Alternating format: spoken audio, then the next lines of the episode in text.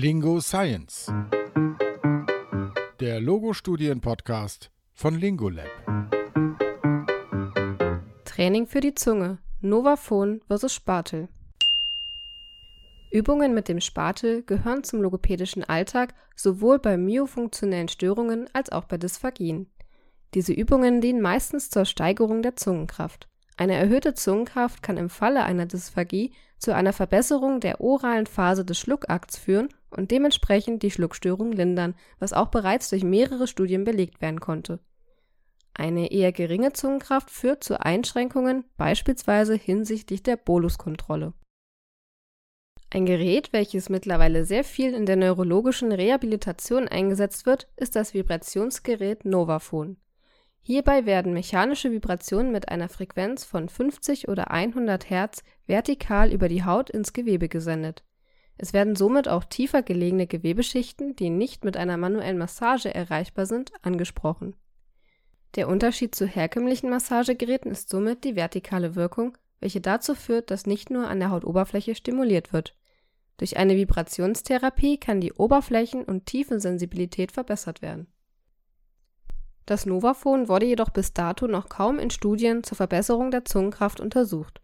Aus diesem Grund stellen sich Mariana Rikova und Sina Hammer die Frage, ob Widerstandsübungen gestützt durch lokale Vibrationstherapie von 100 Hertz mittels des intraoralen Spatels des Novaphone im Vergleich zur Standardtherapie mit einem Holzmundspatel die Zungenkraft der Patientinnen und Patienten mit Störung der oralen Phase im Rahmen einer neurogenen Dysphagie nach Schlaganfall messbar verbessern kann es wurden sechs erwachsene Testpersonen über einen Zeitraum von vier Monaten rekrutiert. Drei Patientinnen und Patienten, welche in den ersten beiden Monaten in das Therapiezentrum Bamberg eingewiesen wurden, wurden der Interventionsgruppe zugeteilt. Die anderen drei, welche in den letzten beiden Monaten vorstellig wurden, kamen in die Kontrollgruppe. Die Einschlusskriterien lauteten, dass eine neurogene Dysphagie nach Schlaganfall in der postakuten Phase mit Störungsschwerpunkt auf der oralen Phase vorliegen sollte die Teilnehmenden sollten darüber hinaus über intaktes Instruktionsverständnis verfügen.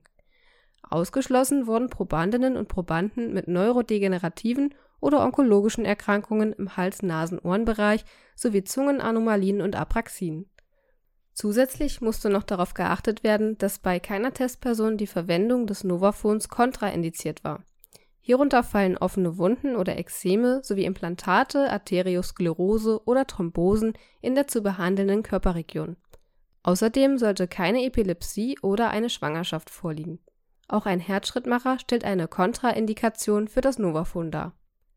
Die Altersspanne in der Interventionsgruppe betrug 41 bis 78 Jahre, in der Kontrollgruppe 62 bis 89 Jahre zur Messung der Kraft und Ausdauer der Zunge kam das Iowa Oral Performance Instrument im folgenden IOPI zum Einsatz.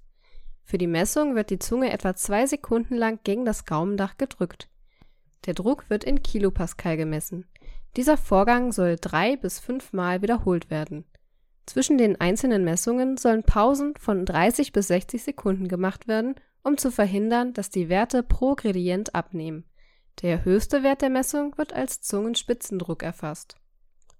Die Intervention mit dem Novaphone erfolgt mit dem Spatelaufsatz in einer Frequenz von 100 Hertz, das entspricht der Stufe 1. Laut der herstellenden Firma führt die höhere Frequenz zur Anregung der Muskulatur, während die Stufe 2 mit 50 Hertz zur Lockerung und Muskelentspannung dient. Der intraorale Spatelaufsatz wurde aufgrund seiner Ähnlichkeit zum Holzspatel, welcher in der Kontrollgruppe eingesetzt wird, gewählt. Der Novaphon oder Holzspatel wird auf dem Zungenrücken oder an den Zungenrändern platziert.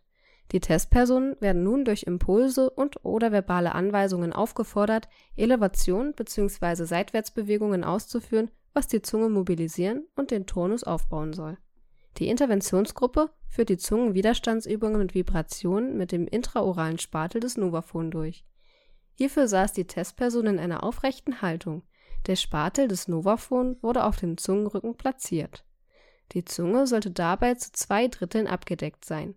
Mit einem Impuls des Versuchsleitenden auf den Zungenrücken wurde der Teilnehmende aufgefordert, Widerstand entgegenzubringen. Der Spatel wurde mit der Zungenelevation für fünf Sekunden nach oben gedrückt Danach nahm der Teilnehmende die Zunge nach unten. Dieser Vorgang wurde insgesamt zehnmal wiederholt.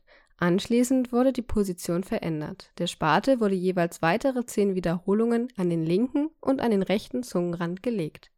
Die Patientinnen und Patienten wurden aufgefordert, den Spatel nach links bzw. rechts zu drücken.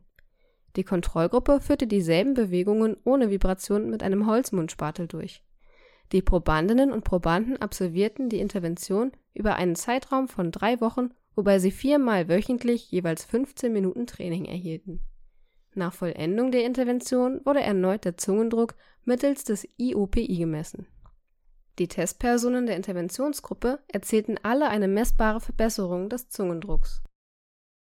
In der Kontrollgruppe verbesserte sich nur bei einem Proband die Zungenkraft.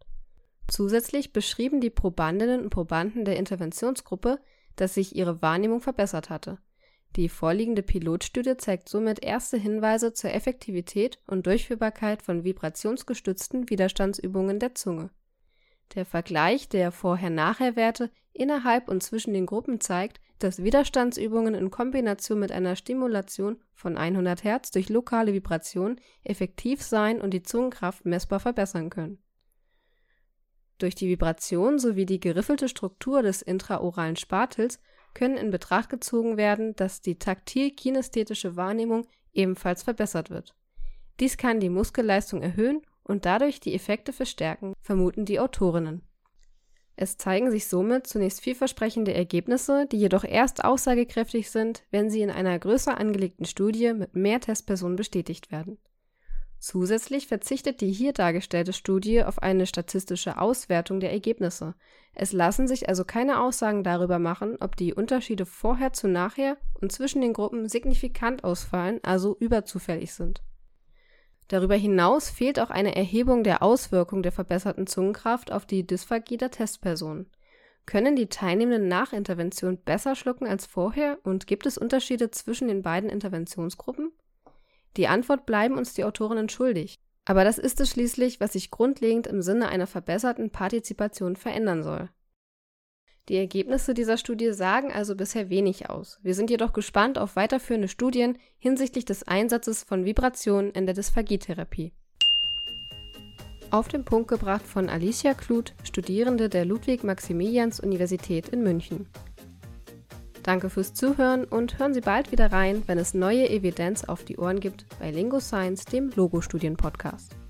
Auf lingolab.de gibt es wie immer alle Folgen zum Nachhören und als PDF als Download. Im PDF zur aktuellen Folge gibt es die Quelle des Originalartikels sowie weiterführende Links zur Beschreibung und Gebrauchsanweisung des Novaphone mit dem intraoralen Aufsetzen. Machen Sie es gut und therapieren Sie gut, Ihr Team von Lingolab.